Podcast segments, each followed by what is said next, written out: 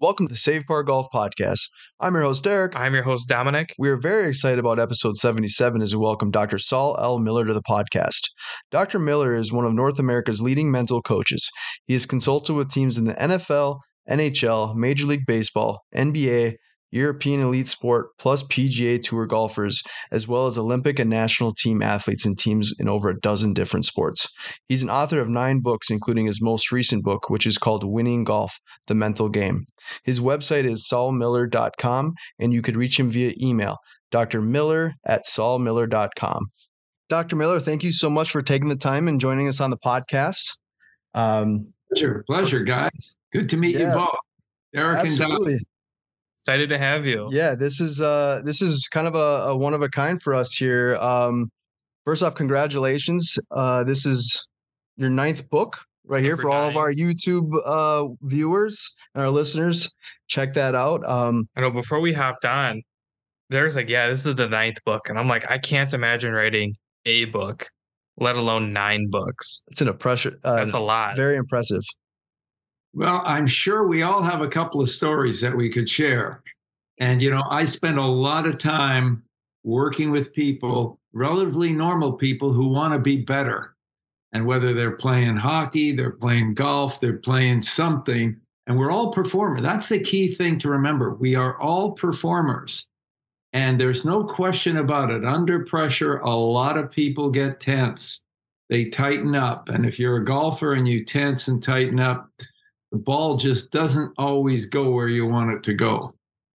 Absolutely. We, we well, we can dive right into that. I was uh, one of my favorite topics that you talk about is um, well, a the conscious breathing. We'll we'll kind of talk about that a little bit, but the for, for me is not a terrible golfer, but but uh, for example, we're on hole number two, and I'm on a greenside bunker, and I chunk it, and I'm going back into the bunker well the very next hole or maybe four holes down the road my my very next thought is thinking don't chunk that or don't you know it's not a it's not a positive thought. It's a it's more of an anxiety and a and a frustrating thought. So the book itself really uh, has a lot of tools that i think most average golfers whether you're a 10 handicap 20 handicap or a competitive golfer can really apply. So um you know going into it the rhythm inspiration direction the the the can you can you talk a little bit about that about the like managing the emotions and like the conscious breathing and and kind of what goes into that?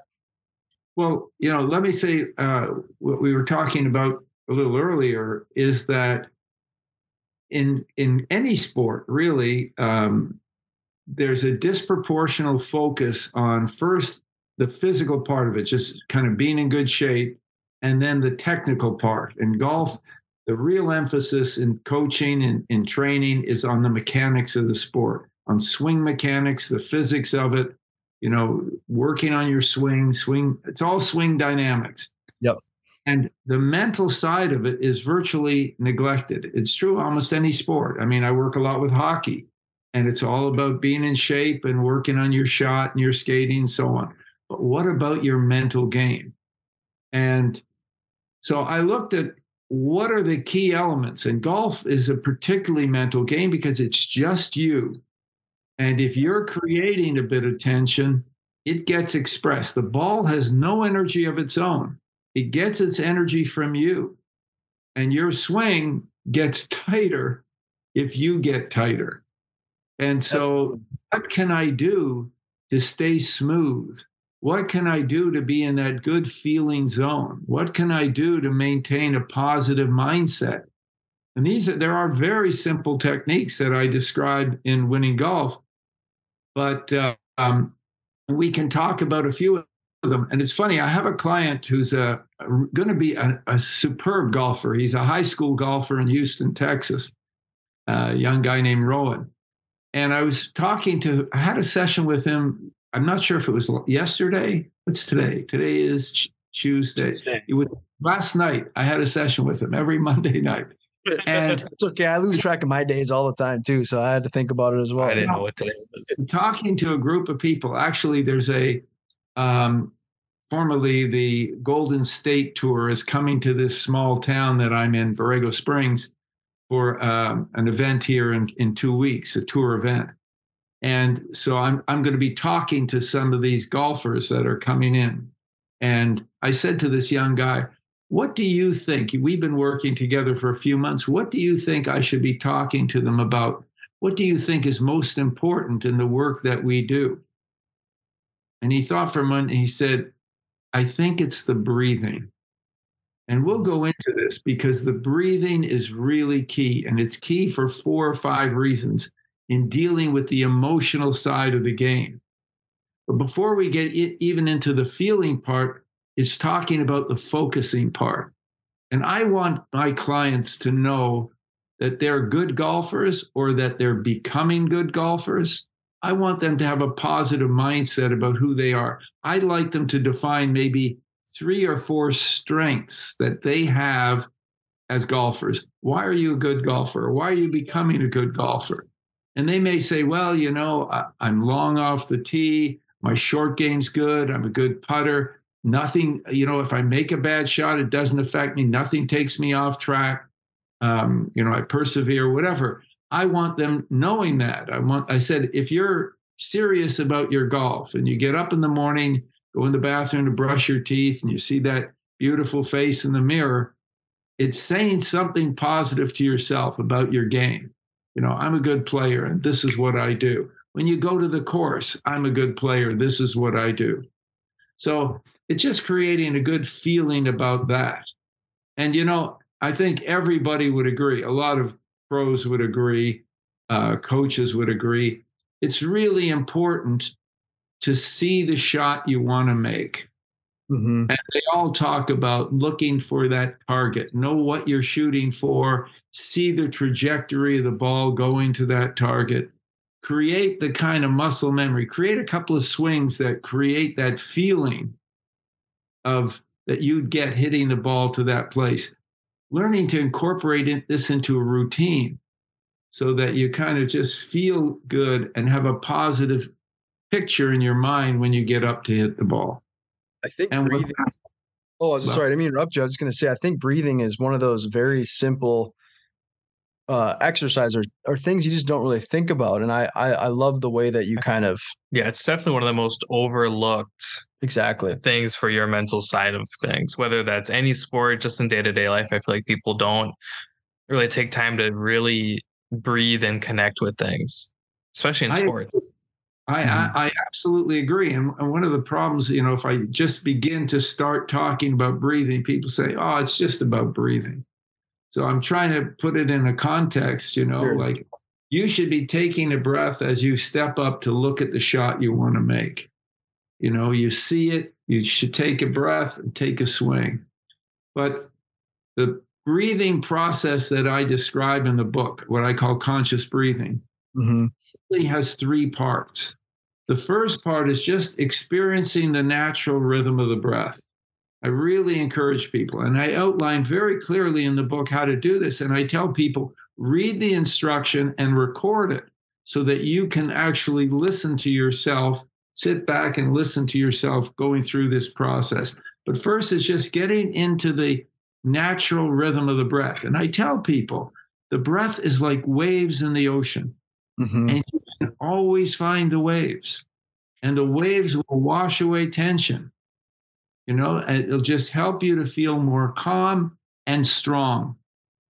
And so, and, like most most of your golfers that you work with, are you pretty much implementing all of these these uh, steps uh like helping these players along the way? It's like far far as focus on breathing and like being uh goal driven different goals and things like that. I'm saying to you guys now it's almost like a you know a session. I want to know why they're good. I want to know what strengths they have. I want to see their routine. I want to be clear enough that i can picture it but i want to bring the breathing into everything and there's really there's really four key reasons why the breathing is important and the first is, as I said, it keeps you more calm and strong. Mm-hmm. The second is it keeps you in the present. Just as you said, you make a bad shot and it's like, oh shit, you know, I'm, I'm, and you carry that into the next shot or the next shot or the next hole. And it's a, it's a negative effect. And it's interesting. Um, and so breathing, if I think this breath I'm back in the now. And this breath, so it teaches me how to get back into the present. Nice, smooth waves. And people say to me, you know, well, in yoga, there's all this kind of breathing, or there's Wim Hof breathing, or there's that kind of breathing. I mean, and I say the waves go in and the waves go out. I just keep it real simple. I like it. it. Keeps you calm and strong, keeps you in the present. Another thing I always tell people is that self love, feeling good about yourself, really helps you to perform at your best. And the easiest way to love yourself is to take a breath. I mean, it's not like you take a breath and you say, man, wow, that was sensational. You know? but it feels good. It does. The interesting thing, and this is, gets lost with people, is uh, well, I tell people if, if I want to get stronger, I go to the gym and I lift weights. Yep. I know this, but I don't go to the gym. So understanding what I'm talking about, but not doing the reps is not good enough. If every day you do this breathing routine, it's almost like a meditation. You take 10 minutes and you do this. Eventually, under pressure, you now have the ability to really regulate your intensity because you've done the work with this every day. It takes time, it takes training. And so the first thing is just rhythm. The second thing is drawing energy to you. You want to be inspired. You want to be strong. You want to be powerful. Draw the energy to you. There's energy all around. Draw the energy to you. And the third thing, of course, is directing the energy. And there's a part of that breathing exercise where you're breathing in energy and you imagine the feeling of energy flowing down your arms into your hands, right into the shaft and the head of the club energy flowing down the legs into the feet so that you're grounded. You really have a solid, powerful base. Energy flowing up into your head, into your eyes. It's almost like a big five pointed star. Sure. You know, eyes, hands. And uh, I sometimes tell some of my clients, I said, you know, remember your strength as an athlete. You have the good, uh, good head, you have the good heart, you have the good hands, the good wheels, you know, you can be doing this kind of stuff. People think you're, you know, very religious, but you're just reminding yourself the good head, the good heart, the good hands. That's me. Sure. It's creating the good feeling and the good focus. So we're we're we're currently in Minneapolis at what 40 degrees outside right now. So we were talking about this beforehand. You got actually 36. 36. Okay. So in any case, we still have Let snow the on the ground. Show. Yeah. Um, so but all these all these different tips and again the breathing like that is something that's not very difficult to do but it is putting that effort like you said like you know what to do now you got to do it and and make make it a habit and and i feel like i feel like it's one of those things people know they have to do but don't take the conscious effort or the steps to make it a priority and yeah not it. even a priority but just like a little part of their day Yep. You know, because it doesn't necessarily have to be a priority, but you just have to, you know, set aside 10, 15 minutes, mm-hmm. breathe. It's kind of like stretching. Yeah. Like nobody stretches. Dom, I said earlier, we're all performers. I mean, you know, we're on camera right now. We have to, in a sense, perform. I mean, somebody is, you know, a single mom who's got a job and th- two kids to look after. She's got to be performing all the time. I mean, we're performing. If we're in sales, we're performing. If any sport, we're performing. So, and I work with actors and I work with musicians. And, you know, I gave a talk the other day, and most of the people there um, in this town, I, I went to the library and I said, I think it'd be a good idea to keep, you have winning golf in the library. And the librarian said, Oh, yeah, for sure. But would you give a talk in the library? So I said, Okay. So they advertised it in the town, and people, a whole bunch of people came. And a lot of them were golfers. Most of them were golfers. Some were pickleballers. That's becoming popular. Oh, yeah. There was uh, distant, a couple of distance runners there. There was a, a hiker, and there was a sculptor. Hmm. I mean, and they said we're all performers. And these techniques apply to all of us. All of us want to be in that good feeling zone. All of us want to have a positive mindset. You know, so these techniques actually apply to everyone. But golf is such a mental game. It's just you out there. Yep. You know, you're you're playing this softball, you're playing hockey, you're playing some other sport. There's other guys there if you're having a bit of an off night. You know, golf, eh, it's it's just you. And it's funny in the book. There's one one chapter at the end of the book where I asked, I think five of my clients. Three of them were NHL hockey players who I worked with for a number of years, not just guys I did two sessions with, but guys I actually worked with for several years. And then two NFL players I worked with for a couple of years. And all of them have become recreational golfers. They've all sort of moved on in, in their lives. So I asked them, how did the stuff that we did did for you when you were playing hockey or football relate, eh, improve your golf game? And one of the hockey players said, and he played for 16 years in the NHL. He said, You know, it's much easier playing hockey than it is playing golf. He said, Because you get pissed off in hockey, you just go and cross check somebody. Right. You can't do that in golf. You know, that tension is expressed and the ball starts going to places it's not supposed to go we need to have a book like this in every uh, golf cart because I feel like every weekend warrior is that that that same uh, mentality. The the shank the ball in the water, and then it's like they're all pissed off for the rest of the round. It's like they need to take yeah. some notes, right? Well, what can we do to get one in every golf cart? That's that's the question. We're gonna try to help you out with that. It's like, like you imagine just going to like your local place and be like, oh, there's a book. It's a yeah, we're on to something yeah. here. It's the local golf library cart. You know, you got one in every golf cart at, at every uh, local course. Um, we kind of technique. There's one other technique yeah. I mentioned in the book, and it's interesting, and that is I do a number of things with visualization. I'm, we talked about visualizing the shot and you know visualizing goals. We talk a lot about goal setting, but also I ask I ask athletes I could ask you guys to pick an animal that would give you the feeling you'd want to have if you were playing great. I like so, that. I remember reading that. What would you pick, Derek? Well, oh God, you know, I I remember some of the answers on there, and I'm trying to remember the animal they picked. But uh, for me, do you want me to go? I, am gonna say I'm gonna say a shark. And I think okay. that could have been one of the answers, but I think the reason for that though is I, I'm I'm I'm a friendly person, but like once I get on the course and if we're playing for whether it's just competition or anything like that, I'm I'm a competitive person. I want to win and I want to Okay. I want to take you out. So I, I, would say probably a shark. I would want to say like a tiger because of the Tiger Woods or something like that, but I don't think that's really enough. well, it's interesting. He's Tiger Woods. You know, it's an interesting thing. What about you, Dom? What would you pick? You know, this is why we have a podcast together because I the first thing that came to my mind was like a fish, mainly because fish are fluid and always forward swimming.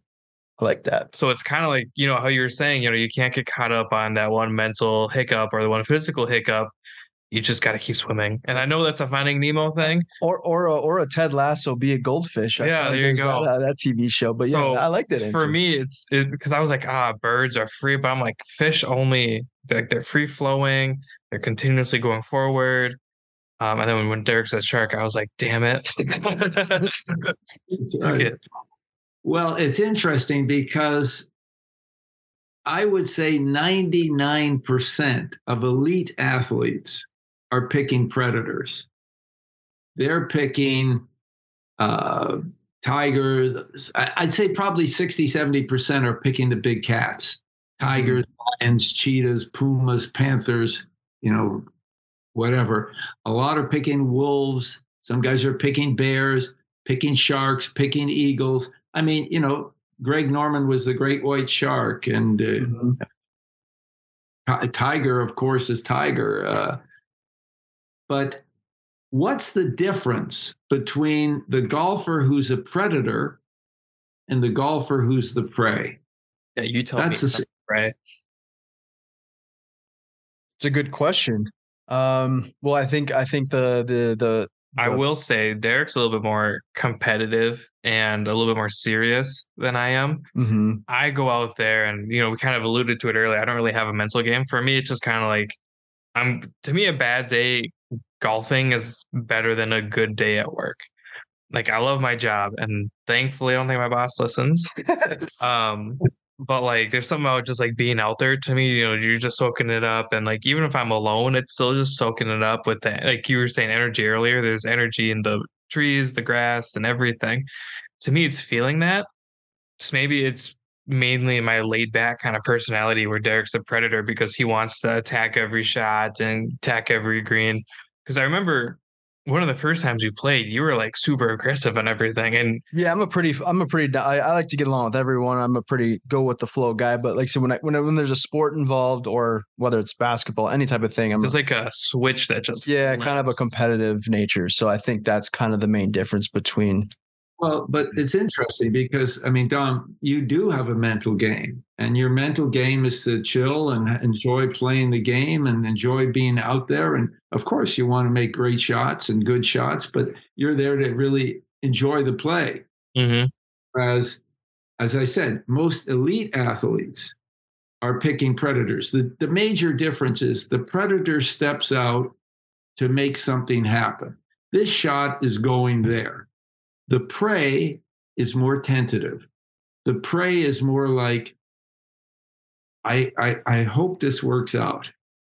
And there, there's that, there's that element of angst in there. And as I said, the ball has no energy of its own. It gets its energy from you. And if you're creating a bit of tentativeness, it it interferes with the smooth flow of the swing and the smooth direction where the ball is going to go. So that question. It's actually a very interesting question. So would you say it's better to be a predator versus the prey, or do you think there's like a place for both in the game? Well, I think if you really strive to be an, an elite player, if you really want to be the best player you can be, if that's your priority, I definitely think being a predator is is is what you want to. Uh, there's a, a case there. It's a tr- true story of um, one of my clients who's on one of the lesser tours. You know, I mean, this guy came out of college, you know, aspired to play in the PGA, and he struggled for a few years in these lesser tours. And he was struggling, and he came to see me, and we went through this process. And when I asked him to pick an animal, he chose an old, he said to me, an old dog. So I said, Really? Hey, what kind of dog? And he said, a golden retriever. Well, golden retrievers are nice dogs, right? They're really dogs and comfortable dogs. And he, what he was telling me was his confidence wasn't there. He had been playing well, but he was fading late in matches. Some of it was anxiety. And I said, you know, uh, the golden retriever is not going to cut it for you if you want more. And I said, I want you to rethink it. And he came back with a lion. And he started, and I say, when you're walking down the fairway, walk like a lion. I mean, and he said, I felt better doing it. Now, this is just mind shift, you yep. know? And I don't think it's by chance that Woods is, was is Tiger Woods. He was the best golfer in the world. I used to work with a hockey player named Dave Tiger Williams. I don't know if you know of him. Mm-mm. the most penalized player in the history of the National Hockey League. 4,000 penalty minutes. Wow. This, and a really good player. I mean, he scored 30 goals one year in the NHL.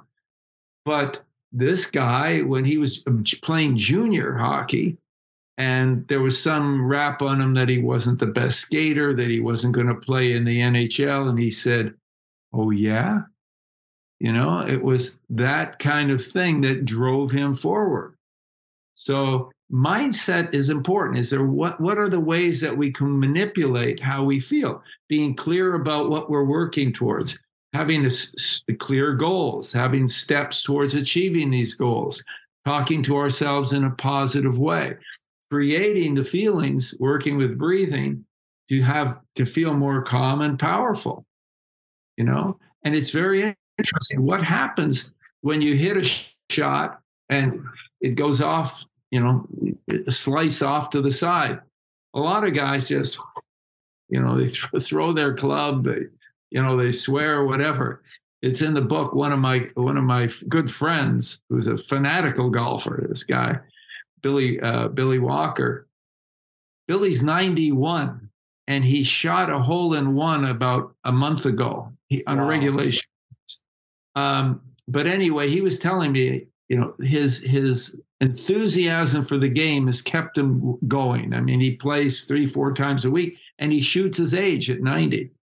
And um, he said to me, um, I've seen so many people over the years get upset on the golf course, throw their clubs, smash a club against a tree, swear. He said, I saw one guy one day, he picked up his golf bag. He was so pissed off, he threw it in the pond. He stormed off to his car only to realize his golf keys were in the golf bag. That's a good story. I like it. That's awesome. Would you would you say that like the like when you when you're helping uh these these golfers, right? I mean, majority of the issue is is pretty much all mental, correct? Whether it's like anxiety or just not thinking properly, because you'd you'd feel like the phys- physical part of the game once you're at like a, a the collegiate level or you're going to a lower tour, like they all have that swing. They all know how to hit the ball in the fairway. They all, for the most part, right? Would you say like that's really the main difference to kind of setting yourself up from being an amateur or to to the next level as a, as a pro? I think the mental part is huge, and I think it's it's shockingly neglected. But I think there are other elements too. Uh, did you? I don't know if you've had the chance to watch. There's a Netflix show called Full Swing. Yep. It's it's a good show, and it gives you yep. some insight into the preparation. And watching it, I was really impressed with how hard these guys are working physically now. I mean, I think that's changed, and I think Tiger was part of a shift in that direction.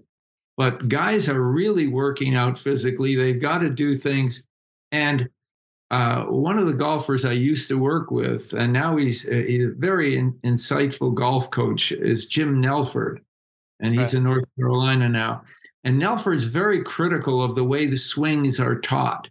He said there's so much tension and torquing and being uptight that he feels it actually generates more um, more adverse brain activity. It creates anxiety. You know, rather than you think of a lot of sports where there's just more flow. In baseball, the guy, the lower body steps in and, and then you stride into it, and you know, pit, a pitcher strides and then the arm follows. Mm-hmm. In golf, a lot of it's very rigid and uptight kind of stuff. And he said it makes people uptight. So I think there are elements, there's a lot of elements. It's a complica- complicated game uh, and the precision game. You know, it's not like, well, it would be easier if it was like just how many shots to hit the green. You know? Right. Exactly. Um, like in your opinion, mentally, what is the, the, what is the toughest sport? I know you've worked with all sorts of different athletes all over. Do you have like a would you say it is is is golf uh, uh someone that plays golf, or what would you say?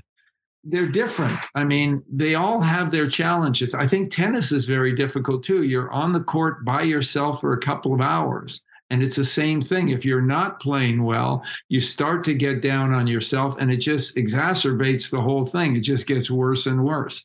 The individual sports where you have to keep performing are very challenging mentally in that way you know, sports, I worked in the NFL and I've worked, you know, in the NHL. Those physical sports, as this guy was saying, you can bang somebody, you're starting to get upset. You know, you can express that upset. You can't do it in golf. And this is interesting. I hope people can see this oh, clearly. Yeah. There we go. Yeah. Perfect.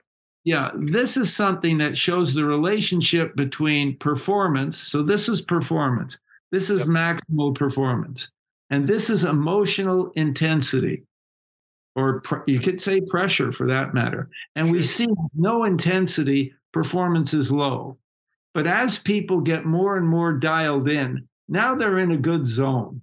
They're feeling good and they're playing at their best. Now they're starting to try harder. They're getting uptight. They're getting frustrated, whatever, and performance drops off. And this is where the elite golfers have their issues. They gotcha. start you know they they're dialed in they want to play well they're not just going around the course and having a couple of pops and you know just being super ca- casual no sure. they want to do well and if it's not going well and they're watching the leaderboard and you know um, it's in so many sports when you know the the scouts are watching you, or what happened? You start efforting a little more, performance drops down. So I ask, you know, I'm always asking my clients on the scale of one to 10, what number would you be at your best? And, you know, most people are somewhere in that range of, say, I'd say six to 8 mm-hmm. And um, so I, I say, okay, let's say, you know, you say seven and you're feeling 8.5. What can you do to smooth it out? And again, it's how you talk to yourself. It's taking a breath, it's staying, but you have to practice this so that when you get away from away from the ring, away from the, uh, uh, course, course so yeah. that when you are are actually under pressure, you have something to fall back on. You've built up enough of what psychologists would call habit strength to really be able to maintain some modicum of control. Otherwise, it's like, and I have a technique where I show people how to create extra tension, let it go, and take a breath. And that will clear the screen for a moment. And then you have to put in a positive thought. So That's what again, we all need for the first tee right there. That's what we all need. yeah. Right? Well, That's always know, the most. Yeah. Oh, go ahead. No, I was going to say it's interesting. In the book, I mentioned there's one chapter on the um, sub 60 club. Mm-hmm. These are all these PGA guys who shot rounds less than 60, and there's not many of them. And uh, I'm at, I'm trying to find out what's the common parameters. Of course, they were all putting lights out. Um, but there are two guys I describe in the book, and I've talked with them at some length, who shot the best rounds ever on a regulation course, and that's 55. That, that's wild. I was it Jim Furyk because one of the guys that shot a 50, he was at eight or 59, I think, but he's he was eight. He shot a 58 yeah. or 59. Yeah. But these two guys shot 55. And one of them, the first guy ever to do it was um, Rhein Gibson. And I was talking to Rhein about this. He, he's been on the tour and off the tour on lesser tours and so on. Nice guy. And he was saying that that day that he did this, it wasn't a PGA event. He was playing with some buddies. He drove to the golf course and they had a really good country western song on the radio. And he said, geez, man, that song is just going through my mind all day. I was kind of singing that song. And I said, well, you know, breathing is cool. And, you know, if you're singing, it's, you know, he said, well, he wasn't breathing, breathing he was singing. And I said, all, all right through that round, it just kept him flowing. It kept him loose. And, you know, Tom Watson said, when I learned to breathe, I learned to win. And that's, that quote actually typed in here. I wanted to mention that because that's a it's a great quote. I never even knew that that was a, a quote by Tom Watson. So yeah. I love it. And Curtis Strange said something like, when you, the most important thing that you can do under pressure is breathe. Mm-hmm. So these are guys who, you know, you know, some people just do it intuitively. I mean, you know, nobody trained them, they just do it. But if you, again, you do the reps, you have that strength. You talk to yourself in a positive way. You learn to see the shots you want to make. I remember being at the Canadian Open and Mike Weir and Vijay Singh were battling for the last couple of holes. And Singh hit a shot that kind of went off to the right. I mean, for me, it would have been a fantastic shot, but for him, it was it was off to the right. Was yep. He stood there, imaginary ball. He took a swing and looked like saw the shot he wanted to make, and I'm sure he said something to himself like, "That's me." Whereas most guys hit the lousy shot and they go, shit, they throw the, get upset and they just set up the next one. Yeah. That that's impressive. Do you know the uh I'm not a big country western uh um music fan, but if you have the note, I'm I'm, I'm trying to shoot a 55. So if you can figure out that song, you know, let me know. Listen, I'm trying to shoot. I will tell you what that song was. I was, I mean, say, I was say, I'm pretty sure. And then I went and listened to the song. Um, did you shoot a 55 after that? I did not. I say if we're gonna. No, but that's, no. I was that, that's exactly what I was gonna say. We could do that on a, on a front nine or a back nine, but so um, other than breathing, my favorite part that you talked about and I think would really help people. Um, can you kind of dive into what a smart goal is? Because I feel like we're Derek and I were kind of talking about this earlier. I feel like everybody's, and you say in the book, everybody says, "Oh, my goal this year is to get better." Mm-hmm. Well, how can you physically get better? You know, like what kind of goals can you set to like attain that? Um, I, I, let me just find the song and then yes, I will. Sure. Sure. Um, actually, I remember uh, I I didn't mean to put you on the spot about the song, but I, I was going to say because I obviously I read that that chapter and I'm trying to. I'm sure you didn't mark it because you mark everything. So I normally mark everything, but I ran out of my little post-its that I mark it, so I was just taking pictures on my phone, and that's how I was keeping track of everything. So it's around page 85. Well, maybe you know, maybe There's people maybe people should buy the book and then they'll that's, find that that's what there we need we to do right there. Here's They'll if they want to like. find out how to shoot a 55, yeah.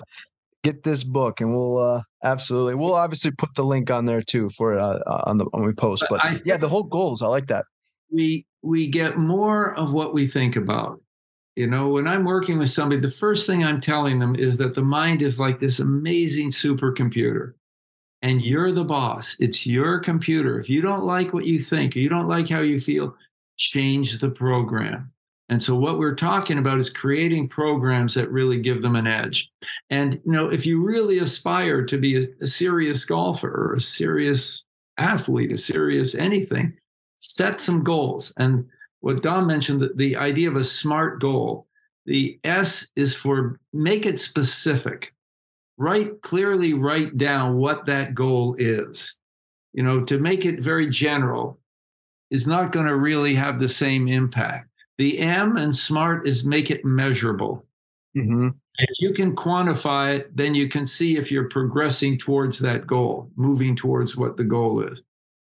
Um, what is the a um, what's the a dom oh god well, I well, you're looking at. I was gonna say the the thing I like about goals is that that's something that you should make, whether it's something personal, whether it's work related, and and I know I'm a very goal oriented person, and said that whether it's short term goals, intermediate goals, those are things that you know you you can bring that into golf. Do you want to shoot maybe for the end by the end of the season you want to at least have one round of, in the 70s or something that you want to you know you have a long term goal for the summer uh, and then a, you know a, sh- a short goal whether it's like i just don't want a three putt or maybe limit my three putts is a short term goal on playing around a golf.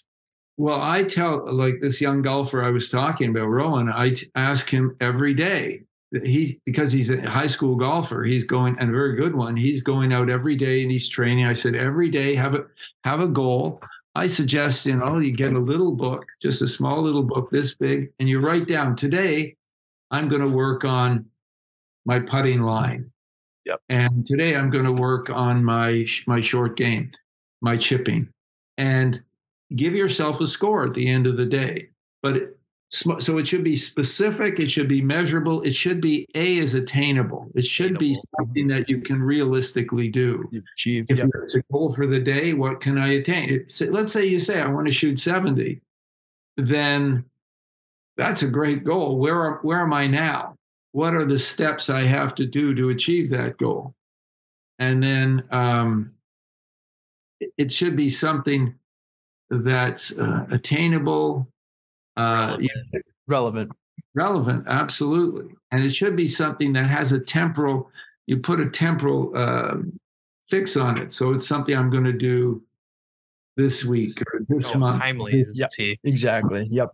And that's kind of like something that I've never really incorporated in in in the game of golf for for me. It's it's more or less I'm a competitive golfer and it's try to shoot the best round that I can shoot. However, like I think the whole part of eliminating my three putts because putting is probably the most difficult part of that's the hardest part for me. I think that's for probably most average golfers. I feel like putting is is pretty difficult.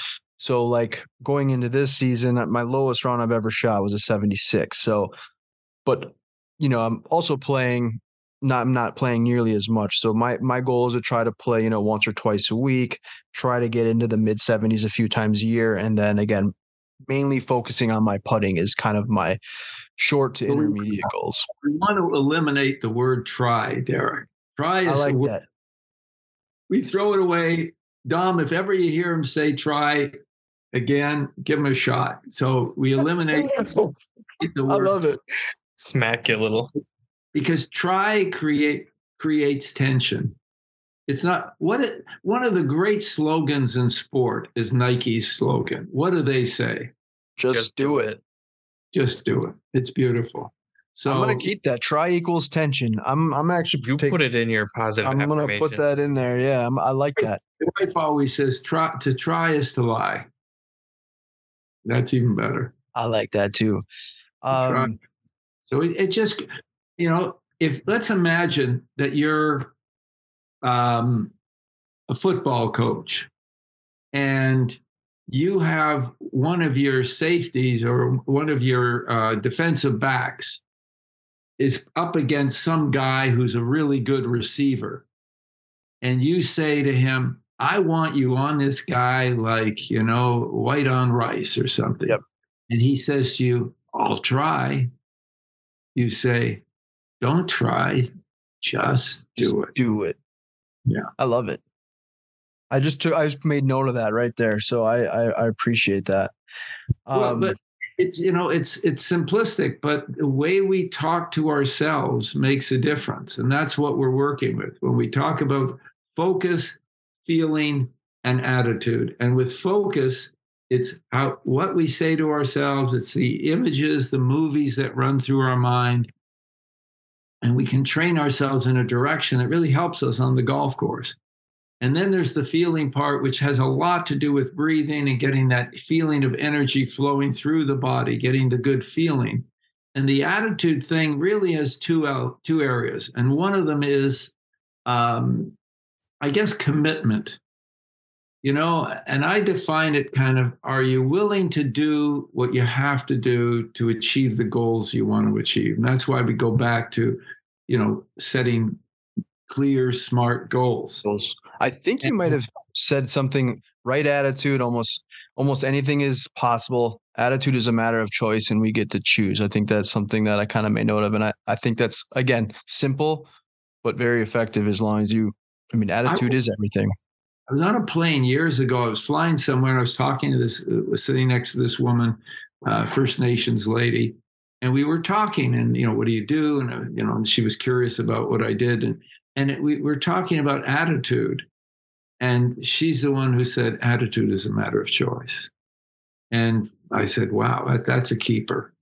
Powerful. And I love it. Yeah, absolutely. My grandmother would always say that to me. She would always tell me that, you know, if I'm bored, I chose to be bored. If I'm in a bad mood, I chose to be in that bad mood.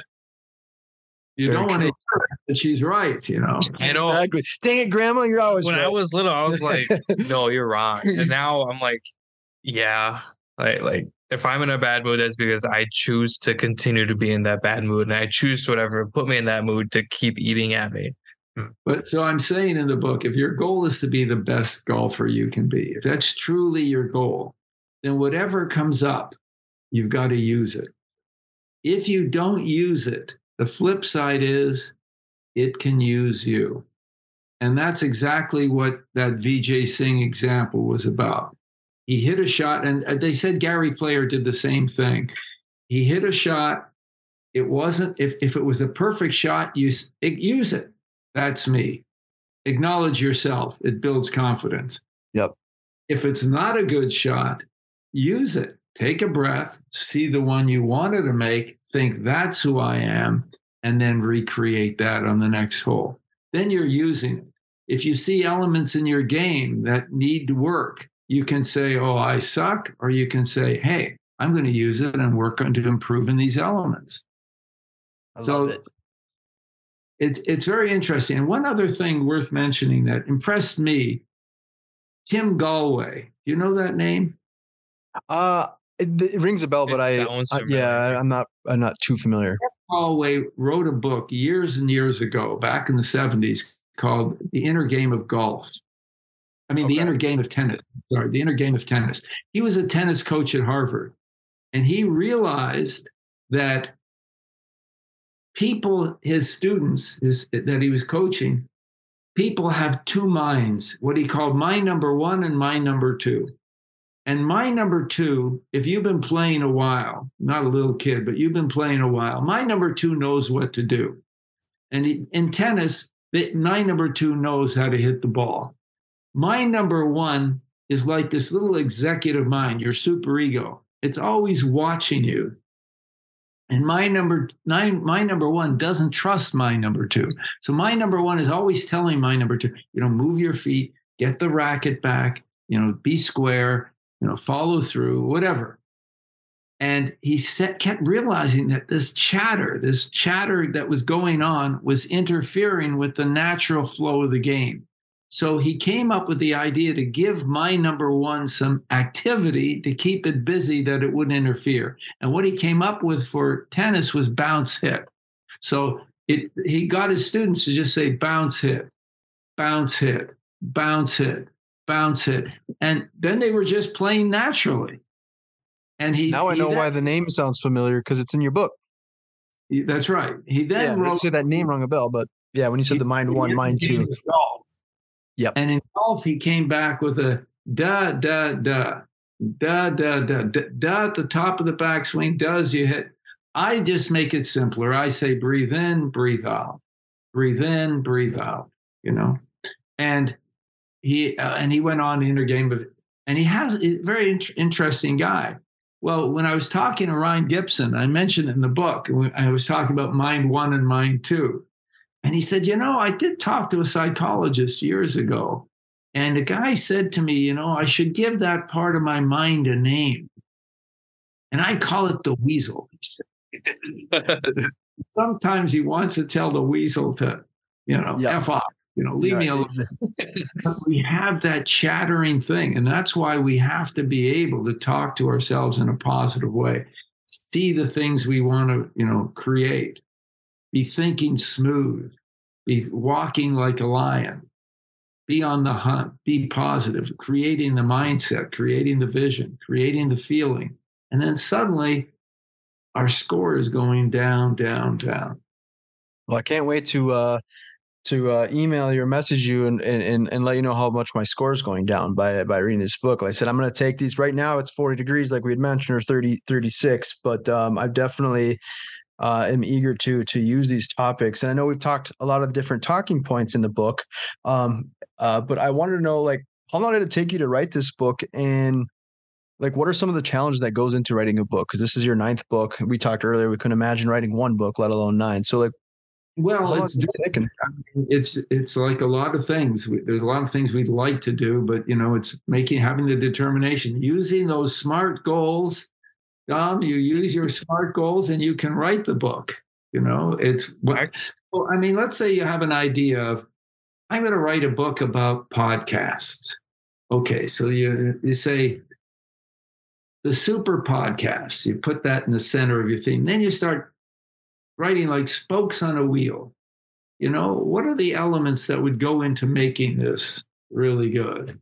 And then you you know start writing about one of these spokes. And then you start you know if you have experience with it you start talking about what other people have said about different podcasts. And and you know i worked with a lot of golfers. And so there's a lot of stories. And then it's fitting the stories into this structure and um, giving the good coaching advice fitting the things in about the elements I think are important. And in that golf book, there's probably 75 golfers at least that we're quoting through the book. These are, you know, the best golfers in the world coming out with thoughts of substantiate the various things that we're talking about.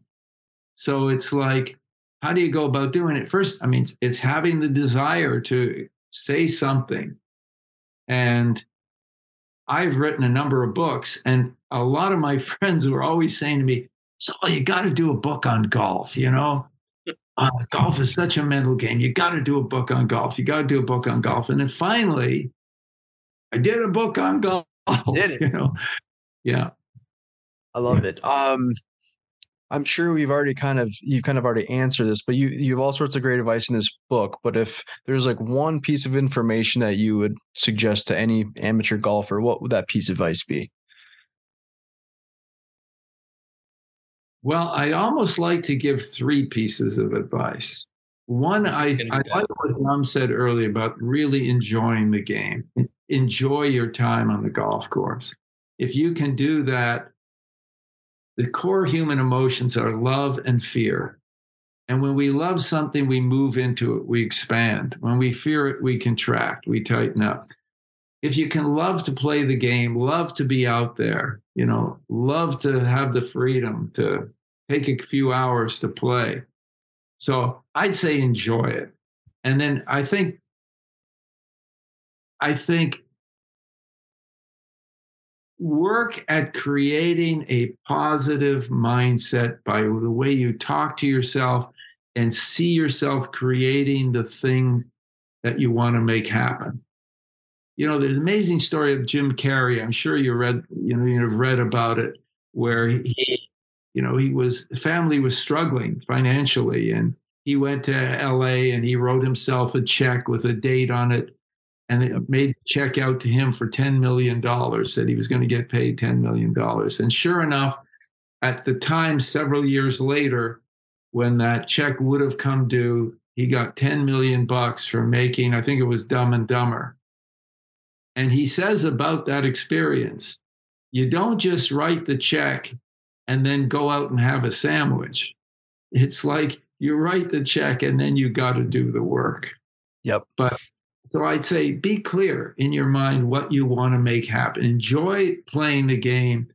Get some positive thoughts and positive work of imagery to make it happen. And maybe to me, the most important thing is learn how to create the feelings with breathing, conscious breathing, that really help you sustain you shot after shot, day after day, in whatever you, in whatever you're going to do.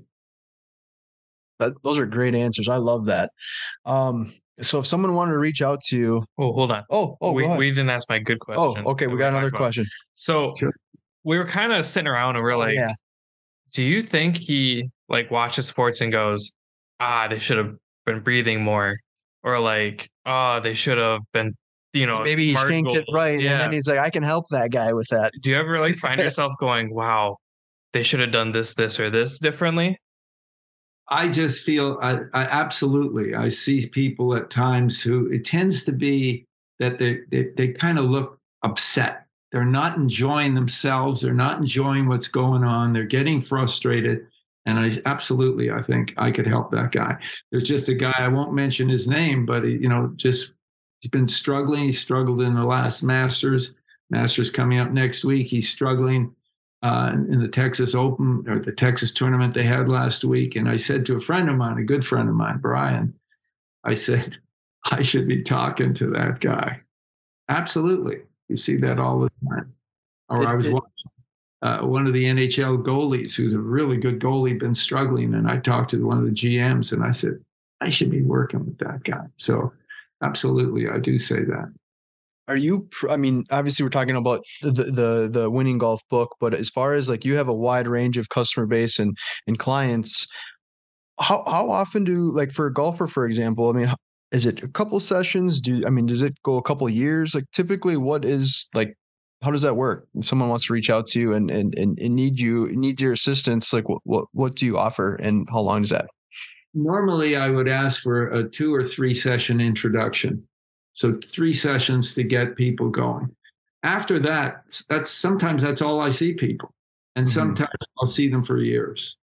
Okay. I mean, the guy in the NHL, I mean, I saw him for like ten years, and I might see him twenty times during the season. I'm we do it virtually, and you know, for him, it was like I wasn't his coach, I wasn't his dad, I wasn't his wife, it was somebody he could talk to about what was going on and you know just give him some feedback in a sense number number of people people i've worked with in all sports that i've seen for years but it's really i would say a three session introduction would give people the tools the first session, we go through the basics. The second session is usually about two weeks later when they've had a ch- chance to practice this stuff. And and the third session is maybe a month later when they've really sort of been working with it and do some adjusting. And sure. then they're, but you know, people say, well, I've got a big tournament coming up. I've got NCAAs, I've got whatever it is. And they want to just go over some stuff. And, and usually we're going over the same, we're just tweaking the same thing. It's fine tuning reminding people, getting them to, you know, to love themselves. Sure. Remember what we said that self love, feeling good about yourself, is something that really helps you to be at your best about anything. Yep. And the easiest way to love yourself is to take a breath. Well, Dr. Miller, I really appreciate your time. This has been fantastic. And uh, again, um, love the book, and I can't wait to uh, use these techniques in uh, different uh, um, like the breathing and all that take it right to the core so and you could even use in different parts of life. My shark my shark um, is gonna uh, come out on a, on hole number one um, in the first round of golf that's for sure. Great. I mean it certainly did. And yeah Jack absolutely. Jack Nicklaus's a great the golden bear you know? yeah. This round okay guys you know thank you so much put my website on, or put my email address on the thing yep. if anybody does want to contact and I'm try and respond. Absolutely. We Thanks so much. Yeah. Bad word. I will respond. Yes, there you go. I love how you caught it. I, love it. Thanks okay, again. You take care. Yep. Bye now. Bye bye.